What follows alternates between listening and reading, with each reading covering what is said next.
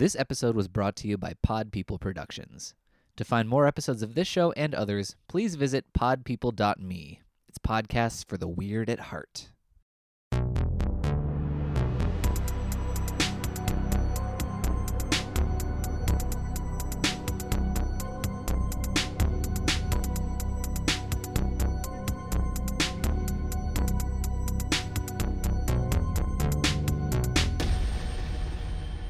You're listening to Keep Screaming, a horror podcast from two best friends dissecting horror movies one by one. My name is Ryan Larson. And my name is B Bass. Every two weeks, we will bring you a brand new episode where we dissect a slasher film from top to bottom. We will look at the movie as a whole, going over the story, the casting, music choices, go kill by kill, and then rank it on how it succeeds as a slasher film.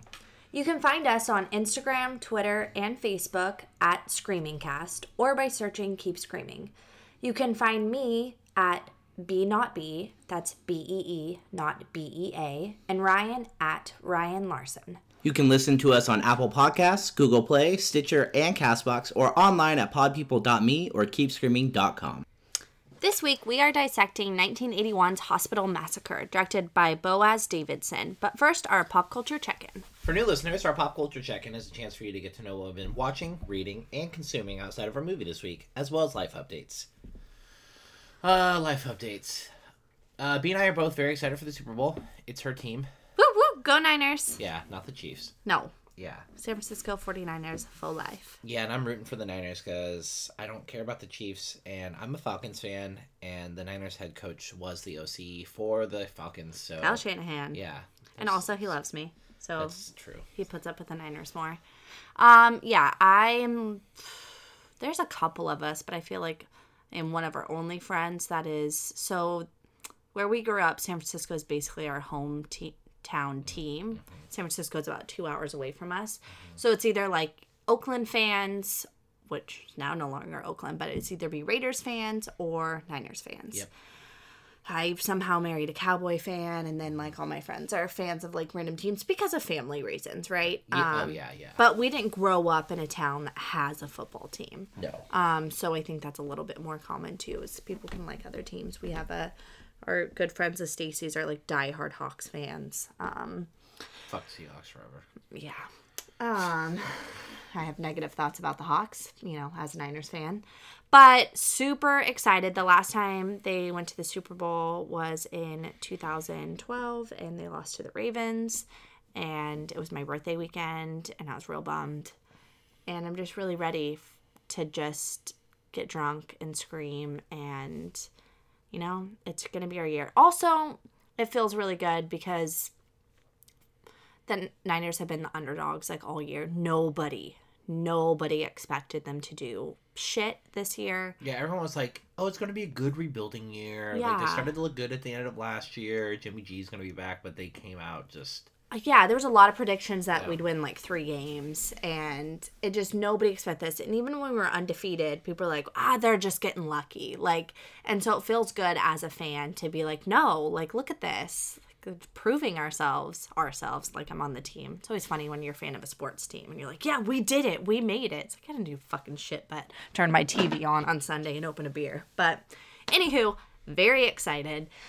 It's gonna be good. Um any football fans um you know watch. If you don't have a team to root for root for the niners just for me. Yeah. um and also just in all seriousness like regardless of like team loyalty i think it's a really good group of guys and they've done some things like together um that make the game something i love so much and that is to not play for ego or points um and to really just share the field with everybody, which isn't how all sports players are. And especially in football, you usually have like your star receiver and your star running back and all this stuff. And um, the offensive style like isn't set up that way. So a lot of guys like don't get the stats and like the numbers that they would get if they were on other teams. Um, and they still like support each other and push each other up and whenever you see like video compilations of just the way that they talk about each other it just it's really heartwarming to see that they genuinely just care about each other and this is like the most proud I've been of like a team and like the camaraderie and the way they act and the way they've uphold themselves like on and off the field not just for their team members but for everybody else that like I've ever been as a football fan. And so I genuinely just want these guys to walk away and like with a Super Bowl because I think they deserve it. So it's fun. It's really nice to see. Getting all heartfelt about football. I know. I love Um, football. It was also Bee's birthday Yeah. last week. It was. She turned 28. Mm-hmm. So she still has two years until she's 30. Yep, that's how math works. That's bullshit. It's a little bitter about it. I'm already in my 30s, and just two more years before she's even there. Yeah, Ben called and was like, How's it feel to be old? And I'm like, Yeah, finally. Like 28 feels like cemented. Like, yeah, I'm. Yeah, that's your late. 20s. That's your late 20s. Like, Yeah, I'm. 28, They're 29. over, pretty much. Yeah. um, which is fine. It's the only thing that hits me, and like I put a lot of pressure. I tweeted about this. I put a lot of pressure on myself on my birthday and about like where I should be in my life and blah blah blah. And I'm definitely not where I feel like I should be. And I try to like just switch that and go like I have. I'm like just in a really weird transition point in my life right now, and I feel like that's okay, right? doesn't matter that I'm 28 and married and have a kid. I think there's so much expectations that I should have it all figured out and I should have my career and you know, I should have bought in a house and know exactly what the next 5, 10, 15, 40 years of my life is going to look like. And I don't. And that's hard for me because I'm a planner. I'm not good with change. And I just sort of had to like, had like a heart to heart with myself and was just like, I don't know what the hell's going to happen this year. I just know that I'm, you know, surrounded by awesome friends and family. I'm in a very happy marriage. I've got like the best kid in the world, and that's all I need. Like, whatever else happens, like, there's just gonna be another adventure for us to go on. And I've never been really good at seeing life that way, and I'm trying. That's like my goal for this year is just to try and like see the positive in situations and see like the positive in the fact that I have a lot sort of up in the air and not cemented in stone because that's exciting. And it's not always going to be like that. So, sort of my birthday perspective this year. Hey, I'm three years older than you, and I have none of those things. so. But I almost feel like that's that's better, right? I, I think for me, a lot of the pressure I've always felt is like, oh, I'm married, so I'm What's sup- next? I'm Yeah. supposed what's next, or Right. I'm supposed to be doing these things, or like now that I have a child, my life is you know this is what parents do, this is what responsible mothers do. Like you know I should know, right? But I don't. I think if I was single or even just like dating or didn't have a kid, I'd feel less pressure. But I think we put so much pressure on young parents to be like, all right, you decide to have a kid. Now you need to like crack down. Your whole life has to be figured out. You need to buy a house. You need to have a career that you're going to stay at. You need to, you know, put money into your 401k and your retirement and blah, blah, blah. And don't expect to go out. Don't travel. Like you're locked down for 20 years. And it's like, no, that's ne- that's probably never going to be my reality. And that's okay. And fuck, like just live mm-hmm. life and like appreciate what you do have. And, you know, I have a lot. Yeah, I think that's a great perspective to have. So there's your like little Oprah talk for the day. Um, no, I love it. I think that's great. That's what birthdays are for. I think when you can take that pressure, a lot of people look at a birthday as like, oh, another year. Like, what have I done? But when you can take a year, when you can look at a birthday and go like, okay, like, kind of just give yourself that perspective of like, where am I at in my life, and like, like really look at the things that I do have and like how much I have done. Because yeah, I think we are too hard on ourselves all the time, and Well, like, Yeah, it's insane. Like I I think really I just tried to make this shift on my 25th birthday. I like, you know, went out, got drunk, like had fun, and then the whole next day I sobbed. Like I literally sobbed because I mean, I was in my final semester of college, but I was still in I was 25, I was still in college. I wasn't married. Like I had all these plans for myself when I was younger. By the time I'm 25, this is what I'm going to have accomplished. And I'm like, such a loser. I haven't even graduated college and like I'm not even married and I wanted to like have kids by the time I was 25 and I'm, you know, nowhere close for that happening and and just all these timeline pressures that didn't really mean anything because at the end of the day like yeah, I did graduate college and I did get married and I did have a kid and it took me god two extra years only mm-hmm. and they all were wonderful and came in their own time and never do I look back and wish, oh, should have got married sooner or should have got pregnant sooner. Like I don't think that at all. And so just trying to remember that like what I've like dwelled on in the past is just so silly with perspective. I think that gets easier when you're older. So Yeah. just trying to have more perspective about things. No, it definitely it definitely does. I agree with that. Um movies that we watched. Uh I did see Zombieland 2. Um it's up to rent. It, Yes. I mean it's god a lot of years later from when the first Zombieland came out. I Yeah. think 10. I think right around Double there. check. Same director, same cast. Um, the first like third of the movie, I wasn't really into it, and then it really figures out what it wants to be. Yeah, the first years. one's 09, so ten years. Um, and it just like really figures out what it wants to be, and um, still has a lot of stuff for fans of the first one, but they introduce new characters with um, Rosario Dawson's in it, and um, Luke Wilson, and um, her name is Zoey Deutch Yeah. um, Zoey Deutch and um, what's that guy's name from Mm-hmm. Silicon Valley? Middleditch, Thomas Middleditch. They're all in it, and they're all great. And it's like uh, about halfway through, I w- realized I was having like a super good time with the movie, and it has like this really silly but super fun Elvis motif, kind of like how in the first one, like um, Woody Harrelson's character is obsessed with Twinkies, and this one it's like shifted over to Elvis now, and that plays throughout the entire movie.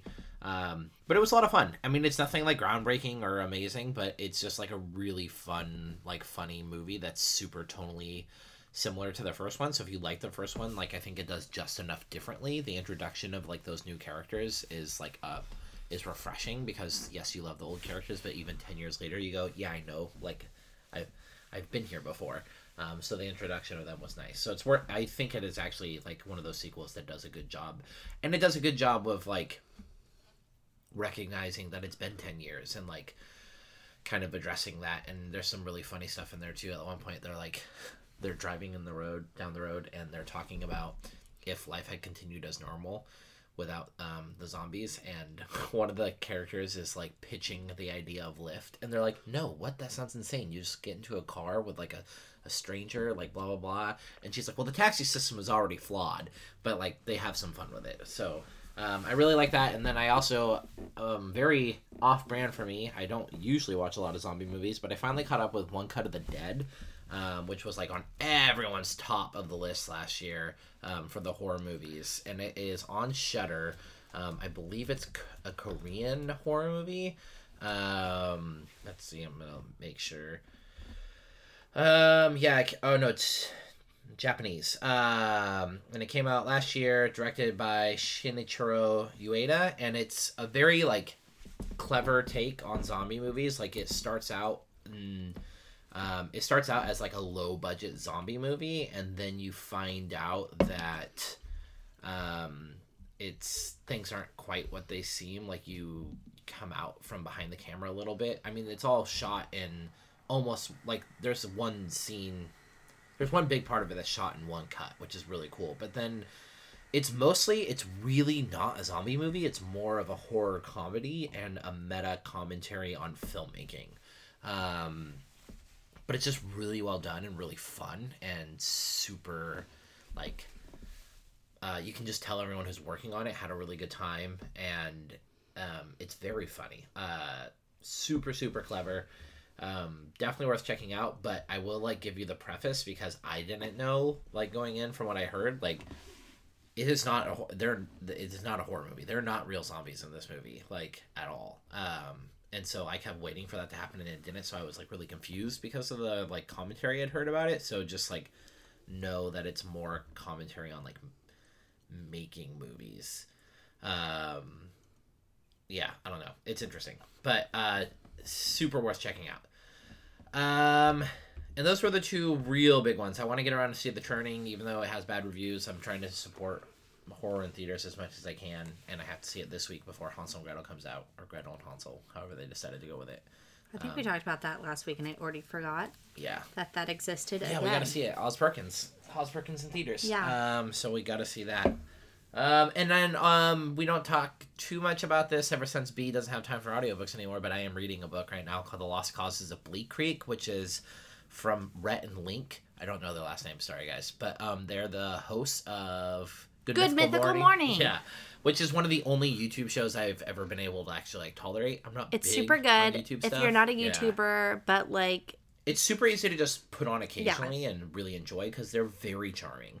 Yeah, they're great and they just do like silly things. It's just really silly and lighthearted and they And they're very genuine. yeah, they're super genuine guys and yeah, we love them. They're definitely worth supporting. Yeah, and their book is actually really cool. It's like a YA mystery thriller about this like town, this like small town, and there's like this weird reform school, and there's this whole like kind of evil plot behind it, and um, like a filmmaker who used to grow like or who used to spend summers in the town has come back to do something, and she's like kind of uncovered it along with these two kids.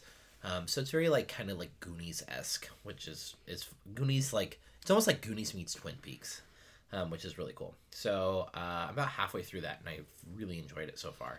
So that yeah, one, I'm seriously like since I had Liam, basically haven't read and I really need to get my life together yes, and get back on it because Yeah. I love reading, but get your life together. Stop r- having a podcast and working a job and having a child and being a wife. dude, I know it's hard. So I work nights now too. So by the time I get home, th- my only saving grace will be if Ben is asleep when I get home, then I can read, but he sleeps with the TV on, and so then I can't read.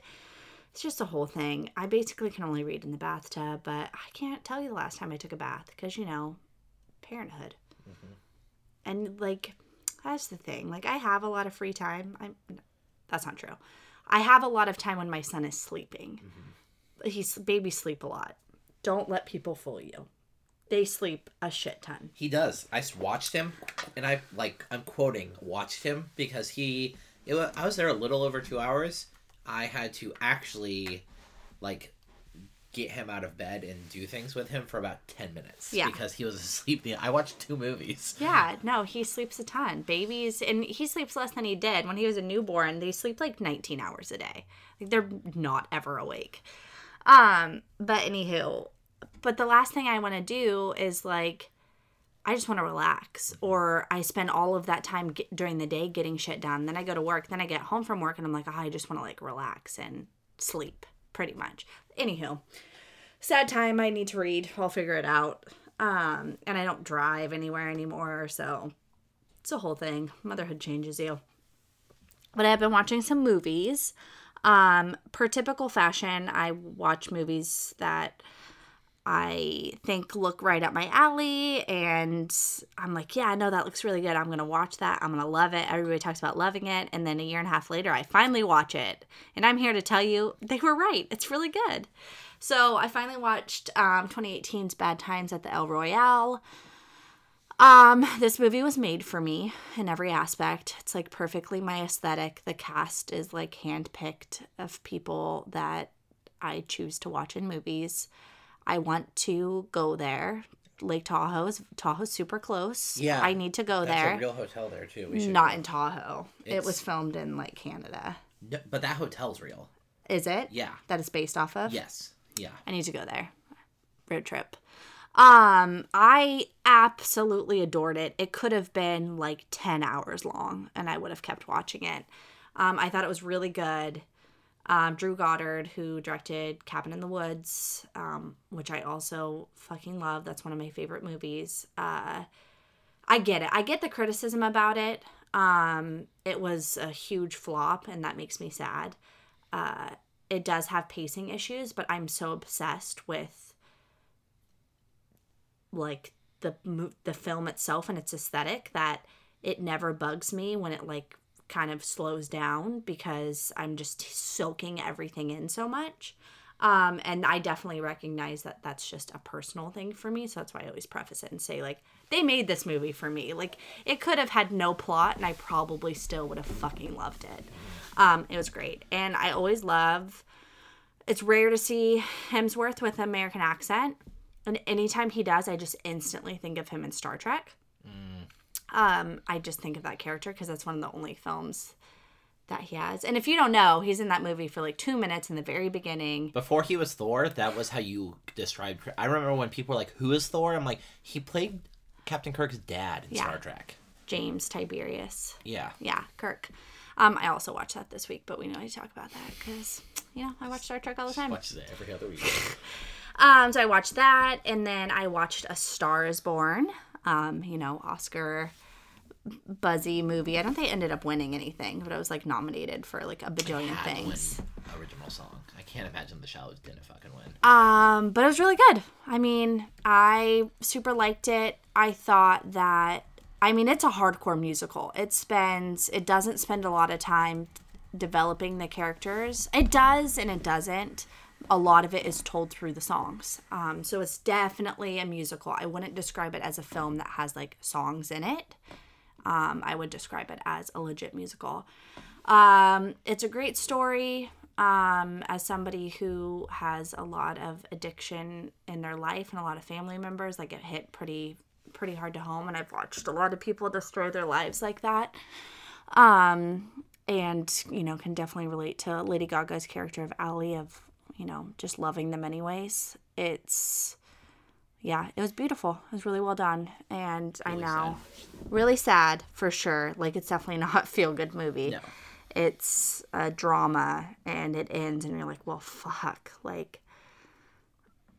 That was sad Yeah, because it it- is sad. It won best original song. Oh, s- yeah, for a shallow, which is an amazing song. won, yeah. Um, no, it's very good, and I'm not like Lady Gaga. I'm a big pop fan, but she's not my particular kind of pop. Um, but I definitely really liked her, and like didn't realize how great her voice was until this film. So I thought it was a really good showcase of her talents because I think she's incredibly talented.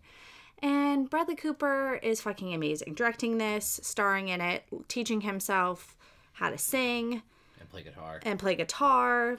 Also, and, like- Sam Elliott was so good in it. Yeah, he was so good in it. It'd Love be- Sam Elliott. in the Dave serious Chappelle was really good film. it. Yeah, it's so random. Dave Chappelle popped up, and I was like, "What the fuck? This is so weird." Um, and it's nice to see Cooper in like a serious role. I mean, he's in the you know Silver Linings Playbook. That's and, still like a but that's a comedy. comedy, yeah. This is a full blown straight drama. There's no comedy to this film whatsoever. Um, and to see a guy who got famous off of the fucking Hangover movies, which are a waste of his off talents. the Hangover and him being attractive. Yeah. Yeah. Um, it's really nice. He was in the show called um No reserv. No. Um. something reservations. No. Kitchen Confidential. Yeah. That's it. Super good. That's when I fell in love with him. One season got canceled. It's a bummer. Ah, nobody watched it but me. I don't know. I love He Bradley Cooper. produced Joker. I had no idea. The more you know. I hated that movie. Um, I watched Pokemon Detective Pikachu, and so here's things that I didn't wasn't too far behind on. So Detective Pikachu came out.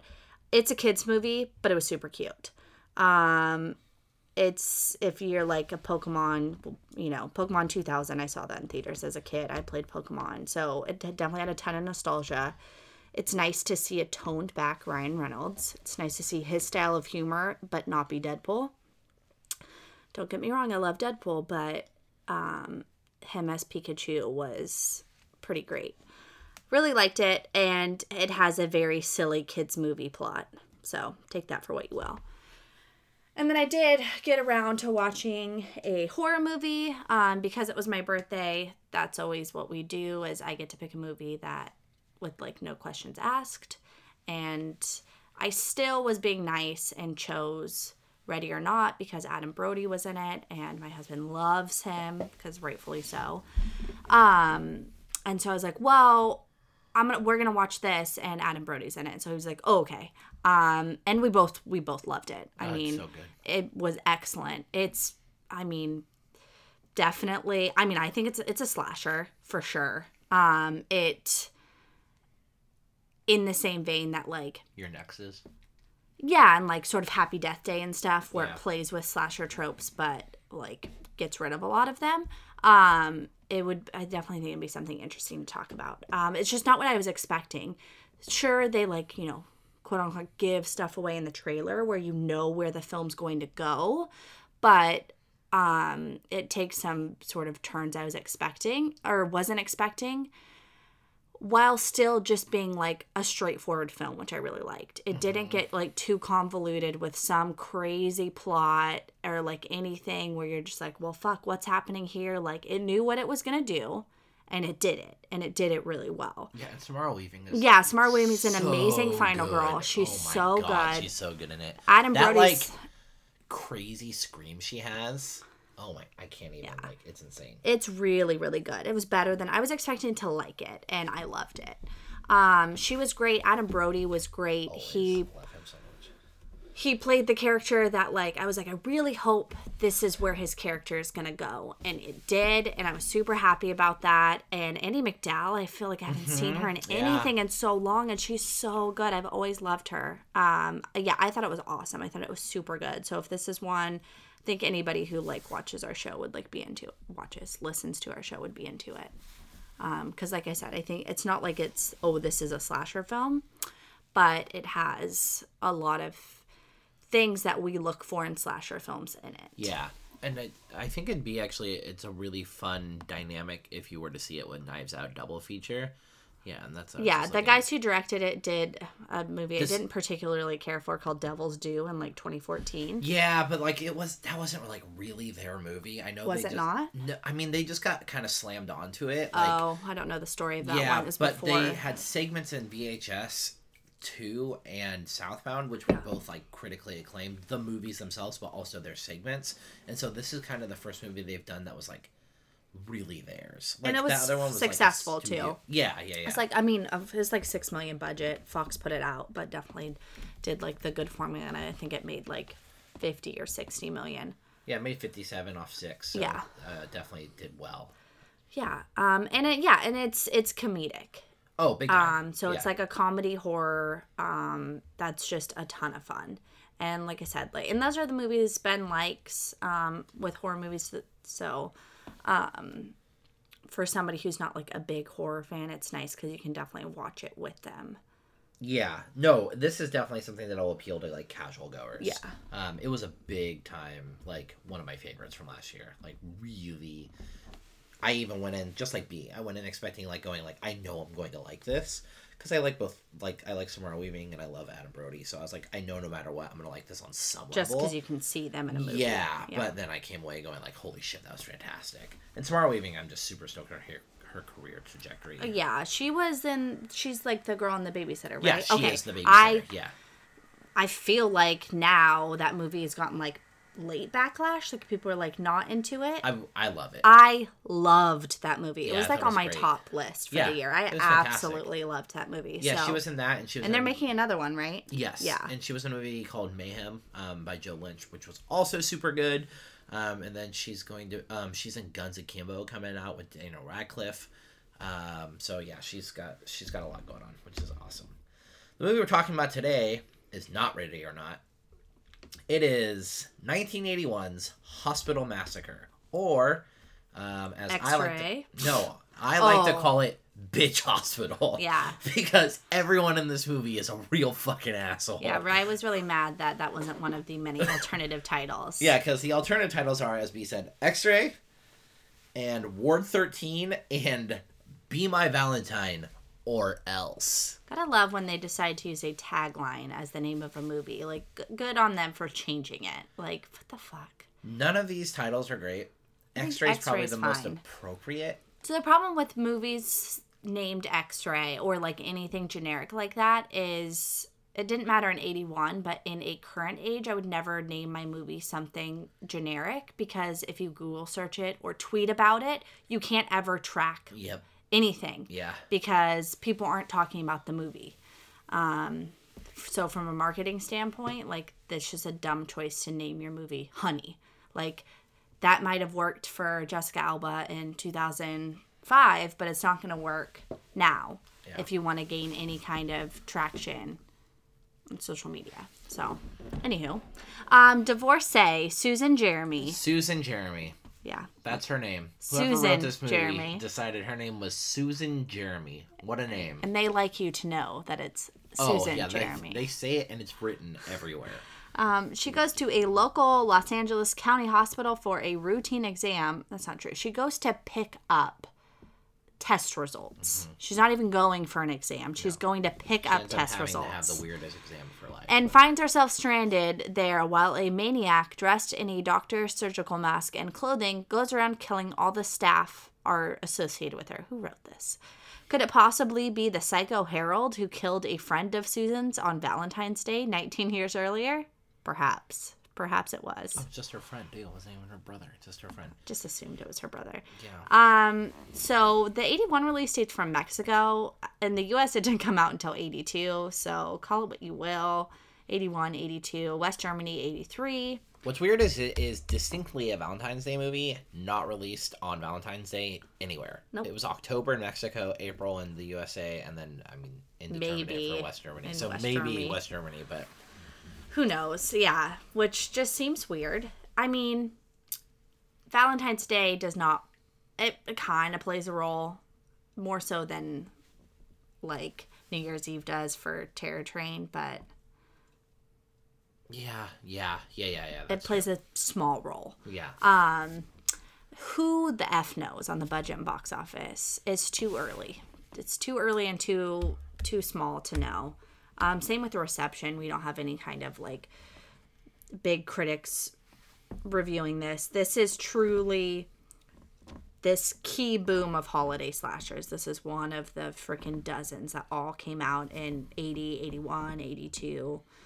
Um, Jeremy Wheeler of All Movies said that the film had zero plot, but was still a bloody fun time.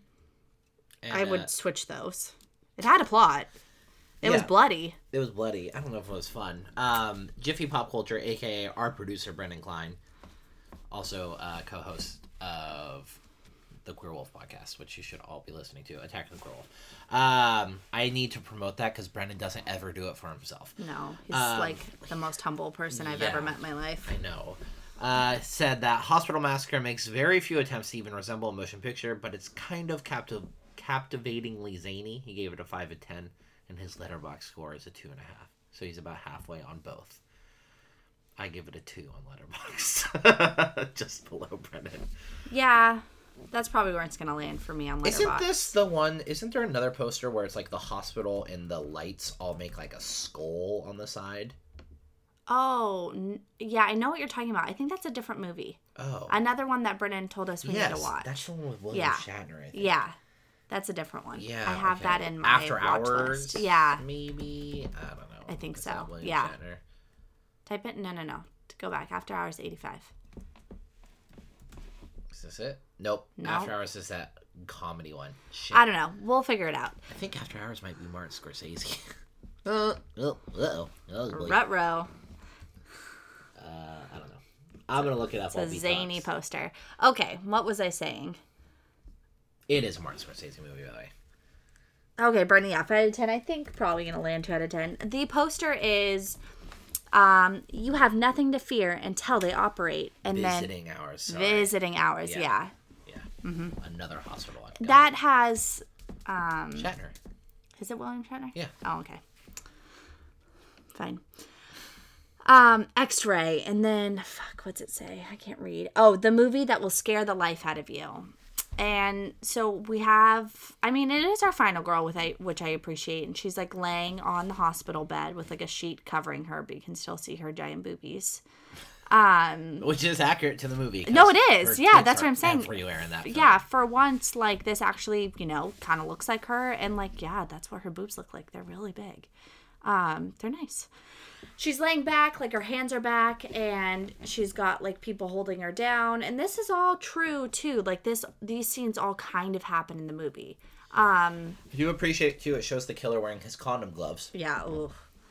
So I was telling Ryan, maybe somebody else knows. It's not. This movie doesn't have body horror, but it's like creepy stuff horror, which sounds dumb, but like slowly putting on these latex gloves and like you can hear the sound and then he's walking down and it's like amplified squishing noises of his shoes and really like All the X-rays look super slow weird. too. movements and all the x-rays look weird and it's all like the entire exam they all feel like really meant to just give you the heebie jeebies and creep you out and they do and it feels very deliberate. Like yes we're slowly putting like this these gloves on because it's supposed to like freak you out and it does. Um and that's kind of what it felt like was the focus of this film um was like trying to just constantly use things in the hospital to like induce dread But- i don't know how i think maybe with a better score it would have done a better job of that um, Also with better pacing, because their idea of inducing yeah. dread was literally take four minutes to do something that should take twenty seconds. Yeah. Um, and then X-ray is in red with like the Y, um, the tail of the Y comes down and then connects to the X, which makes it look like a very 80s. It makes it look like a, a VHS logo, a logo for blank tapes of VHS or something. I don't know. Um, and then the typo- typography on the bottom is a fucking mess. Like Barbi Benton, the our star and our final girl, who was in a shit ton of TV. Um, and I think she was in Playboy. Um, so she was like a catch for sure. Is really big, and then a bunch of the type is set up really poorly. The illustration is nice. Um, the way the type is handled hurts me. So Yeah. yeah, taglines, like I said, you have nothing to fear until they operate. Um, which at first I was like, that's a shitty tagline until the movie keeps going. And I'm like, yeah, I mean, that makes sense because the whole time they're kind of keeping there and there's really nothing wrong with her. Um, so that's kind of scary. Uh, the movie that will scare the life out of you. So generic, boo. So generic. And then there's one on like a different poster, and at the top it says, "There's no recovery room at dot dot dot," and it's hospital massacre, and it's like, oh, that's terrible. Really bad too. Um, no sequels doesn't really set up for any. I guess it could have. We don't see what happens to our killer. He literally runs into the night on fire. Yeah, he like goes to chase her, and she just sort of steps out of the way, and he falls Well, to. well, he no, he doesn't. He run out of the hospital No, after she lights him on fire. He, she like runs. they're out on of the, the, roof. Oh, he is. Yeah. I, I guess I that attention. They're on the roof, and he runs after her, and he keeps running, and she steps out of the way, and he like falls, quote unquote, off the roof while on fire. while on fire. Uh, director is Boaz Davidson. Um, he's an Israeli director and producer. This was his second English language film. He didn't have a, a very successful career as a director, but as a producer, he has been massively successful. Yeah. Um, he basically has tapped into action movies, and he definitely has a working relationship with um, Sylvester. Stallone because he's done all of the new Rambo's and Expendables movies. He also did Leatherface, The Hitman's Bodyguard, London, and Olympus Have Fallen. Just a ton of stuff. just like he's literally got a hundred and something credits. So he is very very very successful as a producer. Um, he also has a small cameo in this movie um, as a really creepy nurse or orderly who is waiting to use the phone behind our main character. Um, the writer um, Marc Behm, uh, just like weird history. Before this movie, he did Charade um, from 1963. He wrote that, which is stars Cary Grant and Audrey Hepburn. He wrote the Beatles um, movie Help from 1965, and then after this movie, he did Eye of the Beholder with Ewan McGregor and Ashley Judd. Um, that this man has thriller. the strangest Yeah, it's a really weird group of films. also like who the fuck watched like any of those movies like looking at those who who watched any of them and was like like who watched help and was like yo you want to write hospital massacre and then watch hospital massacre like you want to you want to write eye of the beholder like none of these movies are like the other at all it's so bizarre Yeah.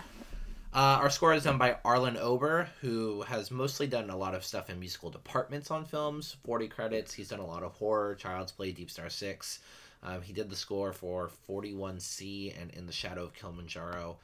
Um, I was shocked that this wasn't a that he didn't do a bunch of TV because the soundtrack or the score for this movie is straight out of like daytime television from the 70s it straight up sounds like a, like a melodrama soap opera from the 70s um, just a lot of those like really those like very like dreamy like kind of noises anytime they're in public and then like anytime there's danger it's almost like it's not as dramatic as like dun dun dun but kind of like very much like that where it'll be all dreamy and then it focuses on someone and it's like wow wow like it's just so cheeseball and then weirdly It too like shifts to halfway this through like the movie, choir chanting. it becomes very like culty Yeah. choral, like where suddenly every time the killer shows up, it's just like ha and I'm like, what the fuck happened? I don't, I don't know. It was weird. Uh, it's a huge cast. Um, it's just like a massive cast. we'll like quickly just say their names. Um, Barbi Benton, like I mentioned, is our star, Susan Jeremy. Um, she's a final girl. She was in the Fantasy Island TV show and the Love Boat. The last thing she did was in 1987, um, and that was the Love Boat TV show. So she quit acting um, 30 years ago. Um, Charles Lucia as Harold Rusk, who is still working um, here and there. He did Girl, A Hand That Rocks the Cradle, Society, and then he was on Days of Our Lives from 85 to 93. Um, so he's definitely like had a stable career. And then um, I thought it was worth noting that Jack, uh, aka like the boyfriend lover, uh, is played by John Van Ness, who is Jerry in Tourist Trap. Uh, then we have, yeah, just like B said, a ton of characters. John Warner Williams is Dr. Saxon. Den Searles is Dr. Beam. Gloria Jean Morrison is Nurse Dora Anders. Karen Smith is Nurse Kitty. Michael Frost is Ned. Jimmy Stathis is Tom. Lanny Duncan is Hal. Marion Beeler is Mrs. Edelman. Ellie Wold as Mrs. Fedro. Weird, weird, strange casting choice here. Jonathan Moore as Mrs. Perry. So there are three old women that our main character shares a room with for like the second half of the movie. And for some, I don't know if like maybe they literally were just like, oh shit, we don't have anyone. Or if this person was a friend of the director or what, but they decided to cast a man as one of the old women. And I could tell because it looked like a man, but also when he spoke, it was very much like an old. It was like a man trying to do an old woman voice because he was just like, "Oh, what are you doing here?" And I was like, "That's not a fucking woman." Like, and I, I just knew it. Um, Gay Austin as Dr. Jacobs, Bill Ergo as the janitor, Beverly Hart as Susie, and Charles Lindgren as Nancy Johnson, Judith Baldwin as the desk nurse, Tammy Simpson as Ava Jeremy, Elizabeth Hoy as young Susan, Michael Romano as David, Billy Jayne as young Harold, and then Don Greeno as the doctor. Like we said, a huge cast. They like all these people keep showing up. Yeah. Um, they're very insignificant. They're both mostly body fodder. Um, but like the reason we did name them all is because they all do show up multiple times throughout the movie. Um, yeah. Um, it's a holiday slasher. I mean, it's based around. Technically, the plot is moved forward because it's Valentine's Day. Yeah. Um, I guess. Uh, but yeah, it's like loosely everything is decorated for Valentine's Day. Our killer is upset in the very beginning of the film because he gives a Valentine to Susan, and she it laughs starts in at it. 1961. It's, Yeah. So he gives it to Susan and her friend who are playing with a toy train in her house. She like laughs on it and throws it on the ground. And then Yeah. This is flash forward to 1980 because it's 19 years later. Yes. Yeah. Um, and so that kind of And it is Valentine's Day again Yeah. when she goes to the hospital. Like they have Valentine's decorations up, and he does do a couple Valentine's Day themed things with her. yeah. Like the kills aren't Valentine's Day themed, but like the kills are mostly hospital themed. Yeah, but then he presents like like a head to her like in a box like it was a Valentine's Day present and and then he swaps it for a cake that says "Be mine" with Yeah. a heart. Yeah, and yeah, so there is some very minimal Valentine's Day stuff. yeah, so our killer is Harold Rusk and he is um I mean, I don't know if he's a doctor. They we don't really make that clear. He might be. I don't know because we he never he really interacts with any of the other doctors, so he Yeah. might be faking it. Because the whole and if so, here's the thing: he's either one, he's either stalked her for this long and come up with this very elaborate plan. Yeah. Or two, he put himself through medical medical school Uh-huh. to one day eventually be her doctor or at least exist in the hospital of where she would go. Yeah. So either way, this guy is playing the long game. For sure. Like, there's a lot of parts of this thing that feel soap opera y to me, and it probably helps that we have some soap opera stars in it. Yeah. Um, and then, like I said, the score, but also like the general plot feels very like, like I mean, that would be something that happened in one of those old soap operas. It's like, why are you doing this? It's like. Don't you remember me? I was the boy from when you were a child. I killed your friend and now I'm back to kill you too. Pretty much. Yeah, um, it's So, for whatever reason, he has found himself as a doctor in this hospital. and he's Um, just obsessed with her. He's super obsessed with her. And he wears like a full on doctor outfit, but like also a surgical um, mask and like th- to go over his head as well. So, I mean, he's masked. Um, and he has like the town that dreaded sundown breathing shit going on where he's just like, And he walks super slow. He walks super slow with his squishy shoes. And he's pretty fucking creepy. He's very he's fast. Well, that's the thing. He's hella slow, but also very like He's very Manic. savage and visceral with his yeah, kills. and so like after he like killed somebody and had them in like the wheelchair, he was just going and then he just threw them. And after one of the kills, he like freaked out and was like hitting shit. And then he like calmed down and just started walking in. So he has these like bursts of energy and aggression. aggression Mm-hmm. um which i found like i genuinely found him like pretty creepy Yeah, he also does a lot of whispering. yeah Um, and I do have to point out my favorite line. There is a point in the movie where he's like luring the boyfriend into a room and he's asking him all these questions. And at one point he says, "Can you touch her where you like in all her secret places?" yeah Um, which yeah. now that's your homework assignment is to describe any of your body parts um, as your secret places. Very- i have to go to the bathroom and use my secret place. Oh my god. please say that I'm to somebody that with like with like no context to what the fuck you're talking about. Yeah. Um, but yeah, and there's also a scene where he's like chasing the nurse and he's got this like sheet over him and he's like like it's creepy. I No, it do creepy. He's like going down the he's hall and he's got it, and like killer. it's just a silhouette. Yeah, Yeah, He's- like- he's definitely effective. The problem is, it's just like it's it will be like like B said. Even the scenes of like it'll be a burst where he suddenly kills like three people, but then we get a thirty minute drag of like these doctors just slowly being really creepy and awful with our main character because because this movie is like definitely got like the male gaze all over it like in a bad way where they're just they very much are sexualizing this woman and like i get kind of what the director was going for was like trying to make it so all these men were like red herrings 1st of Uh-huh. all um and also just kind of implying that everyone's creepy but like they're just like really weird about her body and like unnecessary the, the nudity is definitely highly unnecessary um and really uncomfortable so uncomfortable. yeah. Um, he uses medical equipment pretty much throughout the movie. Uh, he does use like various. I mean, he uses a stethoscope to strangle someone. He uses a bone saw. He uses a couple different like you know just like general like knives and things like that. Yeah. Um, so it's it's mostly things you would find in the hospital. Stethoscope. Did you say that? Yeah, the strangle stethoscope. somebody with stethoscope. yeah. So the movie has um, a decent kill count actually. Ten, I think. Yeah, one, two, three, four, five, six, seven, eight, nine, nine, counting him who falls off the roof. Um, like we said, it starts in '61. It's her and her friend playing with like this toy train, and he leaves a Valentine. He like watches them through the window, open it, and laugh about it, and then she goes to um, get them cake, and she uses the largest knife I've ever seen. Yeah, it's like a machete to Or cut like- the cake. We thought something was gonna happen with the knife. Yeah. I it- thought it was gonna be like an accidental death Yeah. or something, you know.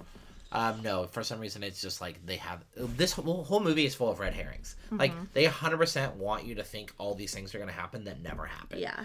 Um, and she's just like, David, what are you doing? And somehow this child has lifted this other child up onto a coat rack and and um, you know, literally uh, just like hung him. He hung him, Yeah. but like the coat hook. rack is like, th- yeah, it's hooked him through his like lower jaw. Um, Oh, a it's- Leatherface. yeah, it's pretty brutal. Um, and then we flash forward 19 years, and we, you know, we meet back up with our main character, um, Susan Jeremy, and we find out her ex-husband is an asshole, and she has to leave her um, daughter with him while she goes to the hospital, and she goes over to the hospital with her new boyfriend, um, Jack, um, and she's like, dude, poor Jack. She's like, um, I just got to pick up my test results. I'll be in there for a couple minutes. She's in there for fucking hours. Like he falls asleep and it's nightfall by the time he realizes that she hasn't got back to the car. Um, but as soon as she gets in the hospital, like I said, everyone in this hospital is a real fucking asshole. They're all curmudgeonly. Like they're either super weird and creepy, or all of the women just hate her for no fucking reason. Like every woman in the hospital, every nurse, every other like woman patient, like female patient, is so mean and rude to her for no reason at all. There's a woman who never even meets her. Um, one of the nurses, uh, yeah, Nurse Susie, and she but when she says her name she's like oh i have to finish up this report for susan jeremy and i was like b was like why is she mad at her she and i was like i don't know everyone fucking hates her and she's b was literally like why did she say it like that i was like i don't know everyone hates her for some reason It's so confusing. I'm like, what did Susan Jeremy ever do to you, lady? Um, so we this is like we get a string of kills pretty quick. We meet like her doctor that is supposed to have results. Um, that he kills. He stabs her in like um, it's like a storage room. Um, and this is what B and I were both like, whoa, because the amount of blood was intense. Yeah, it was a ton of blood. It's just squirting all over him. Um, and then like this is where we kind of find out his plot because he switches out her medical records once we see this. Um, the janitor comes in and discovers this body. He was like being a creepy janitor, red herring, because our killer shows up and drowns him in an acid bath where his face gets all like dissolved. and then they show it. And they showed it, yeah. And this is also when he has his like outburst and just starts banging the wall. Um, the whole time, Susan's just walking around the hospital confused, trying to figure out what the fuck she's supposed to be doing, and everyone's just being a complete dick to her. And then this is like the film has a plot and like I do get it where he's like switching out her medical stuff and then the doctors start to think like she's crazy. They start to think she's crazy, and they also think she's like really sick, like Yeah. something's really, really like wrong with her. she's gonna die. But they never say what it is. yeah. And like he also switches her X-rays out with like apparent, apparently some creature from Lovecraft mythology because it's just got a bunch of like fucking Yeah. tentacles and shit. Yeah, it her, looks like stomach. her intestines are like over her lungs. It's very odd. And I'm like, what the fuck is that supposed to be? Yeah, like and they're like not super concerned. They're like, yeah, let's check her blood like, work. yeah, let's do a blood test. And then this is the creepy, no joke. This scene has to be at least, at least 15, 20 minutes long from start to finish of him having her undress. And then there's all the like really creepy silhouette stuff. Like that alludes that he's like definitely enjoying watching her get undressed in the silhouette. And mm-hmm. then she comes out in her underwear and like a nightgown and he immediately disrobes her and then spends forever with the stethoscope. Like just like going up and down her body, like with foreplay, essentially. Yeah, and like a, That she didn't sign up for. And I'm like, any ladies, like if you've ever had an exam like that, uh, do not go back to that doctor. That is Yeah. not what exams are like. I like looked at Ryan, just heads up. That's not what they're like. I'm never topless. yeah, B was like I was less exposed giving birth. Yeah. Uh, Legitimately. I have, was more covered up. I mean, like my vagina was out there, but that seemed worse. um, and like the whole time there's this also weird drunk guy watching through the window. Um, so yeah, I mean it's just like really, really bad and like just like so obviously about like let's get her breasts in here, Yeah. which was No, it was super overt and very like exploitative and like the icky kind of like nudity in Yeah, films where and you're uncomfortable. right, and it like just drags too because like B said, like we oh, understand Oh, they the do, plot, like- but it's just like Yeah, there's a part where he like moves her hair so that then they have to like focus on like her nipple and I'm Yeah. like, "Oh my god. Yeah. This is like it genuinely like somebody's fucking jacking off to this. Like it's fucking disgusting." Yeah, and he like has the stethoscope in her like near her stomach, and he's Yeah. like going up her stomach, but like right near her panty line. It's like it's so uncomfortable. Yeah. Uh, and like that, Like I so, legit thought he was gonna like rape her. I was like, all right, is there gonna be like a rape in this movie? Like, I thought he was at least going to like do something very sexually pervasive and like not okay. I mean, that wasn't okay. No, that wasn't. But like That was a form of yeah. sexual oh, assault, Oh, absolutely, yes. it was like I was I thought they were expecting. be even more explicit. oh like, yeah, I was go under her expecting. Yeah, or, same, like, yeah. same. It's it's not good, and like so, and it's just like B said, like there's it has nothing to do with the plot. It drags the movie down It like does. so much because in between all these like kind of like actual decent kills and a loose framework of a plot, like there's just like that's the most exploitative of it. Yeah. But the rest of it is just so slow and boring. It's constantly them like being like, we have to do more tasks and taking her into different rooms, and her being like, I'm not crazy, and like, what's Yeah. going wrong with me, and like, and then these random old women wandering yeah, around and like so weird. they end up being like the heroes of the film in the they, end. they essentially save her life. Yeah. Yeah. It's so after a while of all this weird stuff happening, like they put her in a room with these old women, and then we get like another spree of kills. Um, two of the nurses are killed pretty much back to back. Uh, the nurse Susie is stabbed and shoved into a closet. She was the one who was writing the report out, and he replaces the report. Then the doctor comes and gets it, and then after the doctor leaves, the other nurse comes back and finds the body. She runs out to get help, and she is strangled with a stethoscope. A stethoscope. She's the one that's put into a wheelchair and then then he just into a room. shoves her into another I, room. I was like, was that a room or a stairwell? like, Yeah. because it seems like a stairwell a little bit. At this point, Jack finally wakes up and realizes it's been like I don't know eight hours since his girlfriend has gone into the fucking hospital. So he goes in and like find her, and also all this stuff is so weird too because like he goes in and and she's like, "Let's go," and he's like, "Oh, uh, like okay," and she's like. He's like, don't you need to check out? She's like, I never even checked in. And then the doctors force her to stay. Yeah. Which I'm like 99% sure is fucking illegal. I mean, maybe in the '80s you could. I don't know. You man. can't now unless.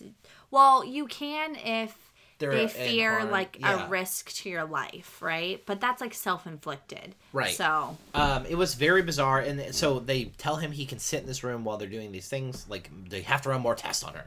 So while he's waiting, this is the killer lures him in doing his creepy ASMR, um, just like asking all these weird questions, and um, he like sets him up. There's like the the like uh, curtains that she changed behind earlier. He has set up one of the the nurse's body in the chair, so he thinks there's someone behind it, and he finds the nurse, and then he is like come from behind and killed with a bone saw. And it's weird too because this kill is like way less gory than a lot of the other kills have been, even though the weapon itself is much more um, like could be intentionally way more violent. Um, like because it does flash outside of the curtain, and we just get some blood spurts on the curtain. Um, then we get a another nurse that is stabbed with a needle this time. Um, like this is kind of like everything like the climax of the movie is happening. So like while um Susan is trying to escape from the hospital, like she well the killer does leave Jack's head in a box at it at her bedside and this is when the doctors start to think that she's like something is mentally unstable because she's like there's a box like with his head and they open it and it's a cake. And of course the three women that were in the room with her happened to be gone at the time that it happened. So they're all like oh, okay something's like wrong with you. And then the killer really starts going like on his final ta like spree at the end. Um, he kills the nurse with a needle he kills the doctor like the mustache doctor. He stabs him um, from behind. You like how that's how what I called him. the mustache doctor yeah he stabs him from behind which is a pretty cool kill um like with like it, it's also a bone saw it's just not a like a circular bone saw um it's more It's like a a, stabby bone saw. saw. yeah and then um he does manage to like get her strapped down to a gurney and he brings her up to a room and this is where those three old women come in.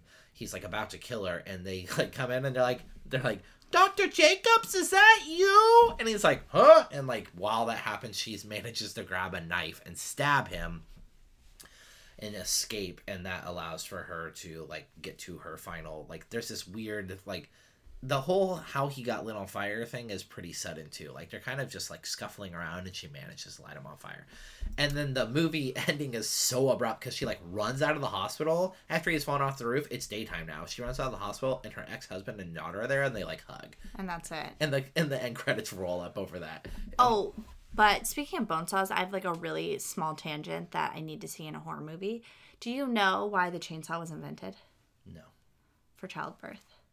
That's terrifying. Yeah, so they used to like if the baby was stuck, they would saw your pelvis bone and like to help get the baby out. And so they a doctor invented a saw that could move to make it quicker and more effective at sawing your bones during childbirth. Cool. Yeah. Fun fact. Read about that recently. So I need to see slash not see that in a horror movie. Yeah, I don't ever want to see that in a horror movie. But also, speaking of bone saws, bone saw is ready. Hey, freak show! I got you for three minutes. That's three minutes of playtime. I had to do it. I wish you could see his face and hand movements that went along with that. If you don't know what that's from, No, that's don't tell him. Fine, you need to find out what that's from. Yeah, look it up if you don't know. You don't Uh, know. You don't know. You probably you probably do. Some of you do. Our final girl, Susan Jeremy. Um, she's not the worst. She manages to like Yeah, fight she's for fine. herself. Yeah. Um, she like She's like, yeah, I got to get out of here. Like, what's going on? She stuck around for a little bit too long, but yeah, you know. she definitely let the doctors fine. like do some weird things. to yeah, she should have spoke up um, when like every doctor was treating her like really fucking shady. Yeah. And I do the way she acts it, at the end of the movie is how she act, should have acted the whole time. Yeah. Because at the end, she's like, "No, fuck you." She Yeah. totally takes like control of her own like what she's doing, but that's not until way too Yeah. late in the movie. And I also find it interesting that she her original doctor is a female doctor, Mhm. and like they make a note of that. Oh yeah, they Yeah. definitely do. Yeah, I thought that was. That's why I think a lot of it. I'm like, okay, I kind of see what the director was going for Yeah. here, but also he trying was to show that any of these with it. guys could be these like men who are obsessed this man who is obsessed with her Yeah. but then he got a little exploitative with it um yeah but for a, a final final woman she's definitely not a girl um she was good Yeah, she's Yeah. fine. She doesn't have a lot of character arc. no we don't know anything about her No. Um, but you know, she. I think she does a decent job at least fighting for herself, and at the end there. Um, favorite kill. Um, probably the acid bath kill because it's just freaking not ex- like wasn't expecting Yeah. it. It was quick. Um, and it's like where I felt like the killer was the creepiest when he was having this sort of like outburst of aggression, and they showed it really well. Not only in the bath, but then the after of his Mm-hmm. face all bubbled. Um, I think they did a really good job with it. I'm gonna go with Dr. Jacobs being stabbed. It just set the tone, kind Yeah. of, and it was like a good kickoff. I Yeah. thought like the kid on the hanger thing was I mean, Surprising. it was surprising because it's a, kid. uh, yeah, it's a kid, but it was also kind of like implausible, and I was like, eh. And, don't you find it funny that we're less like affected by it because it was another kid? Like Yeah, if the weird? Killer would have killed him, we would have been like, "That's fucked up. I can't believe he killed that it was kid." But it was because it was kid. another kid. that's interesting, yeah, and th- that's happened in other movies too, like Alice, Sweet Alice, yeah, and and in Prom Night, right? Don't they kill? Yeah. Yeah. Okay. Yeah. yeah. They kill the girl in the beginning. That is a hmm. That is a very interesting thing I've never thought of before. Uh, no position in the horror landscape. Absolutely none. I we know about this movie because Brendan, like, Yeah, uh, it's and um, classic material has mentioned it to us before too. yeah. He mentioned it just recently, and I was like, "Oh yeah, it's on my list of Valentine's Day slashers, my list of four movies." Um, and so I was like, "Yep, that's the one. We'll watch it." Um, and we're gonna be a little early on Valentine's Day. Yes, I am But- going to be gone.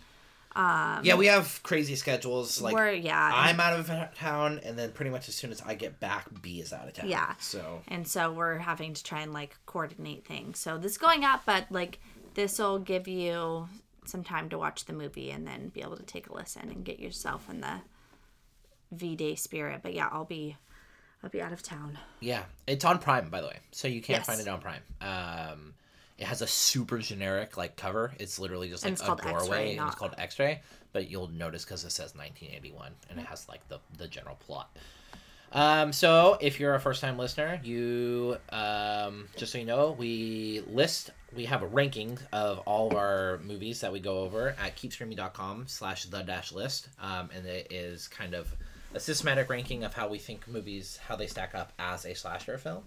Um, and if you're not a first time listener, you already know that and you follow along. Our number one proud, proud number one other Valentine's Day movie, My Bloody Valentine, 1981. I think two years running now um, at number one, or damn close to it. Um, and then at the bottom of the list, we have April Fool's Day, Girls Night Out, Cry Wolf. Um, and those are number 55, 54, 53. So this will be the 56th slasher movie that we've covered. Holy shit. We're over halfway to 100. Yep, Damn. that's how math works. Thank you. You're welcome. Just here to remind you that. Yeah. Um, boy, there are parts of this I like. I think the killer is effective. Killer's effective. I mean, we have a serviceable final girl. She doesn't have an arc. No. We we get zero information about her. Yeah. Um, We get it. We do get a flash forward. Like, yeah, we get a flash forward. but it's pretty much pointless. Yeah. It, I mean, it like- serves the plot as kind of in the fact that he's obsessed with her. Eh, right. But that's never really explained. Yeah. We don't ever really know, like, how, if this is just happenstance. She takes off his mask. She's like, Harry. And he's like, it's Harold, remember?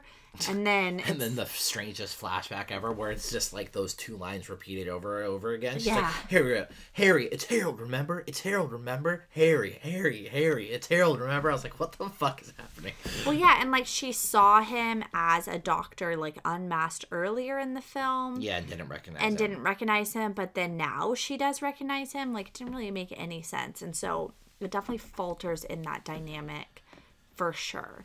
And then the fact that we don't have, we have a plot. The plot is Harold wants to kill her and is changing her medical records mm-hmm.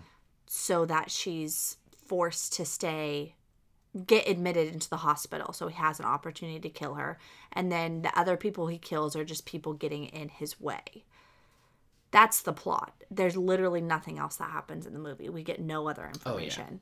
Um and so it's hard to um you know judge it.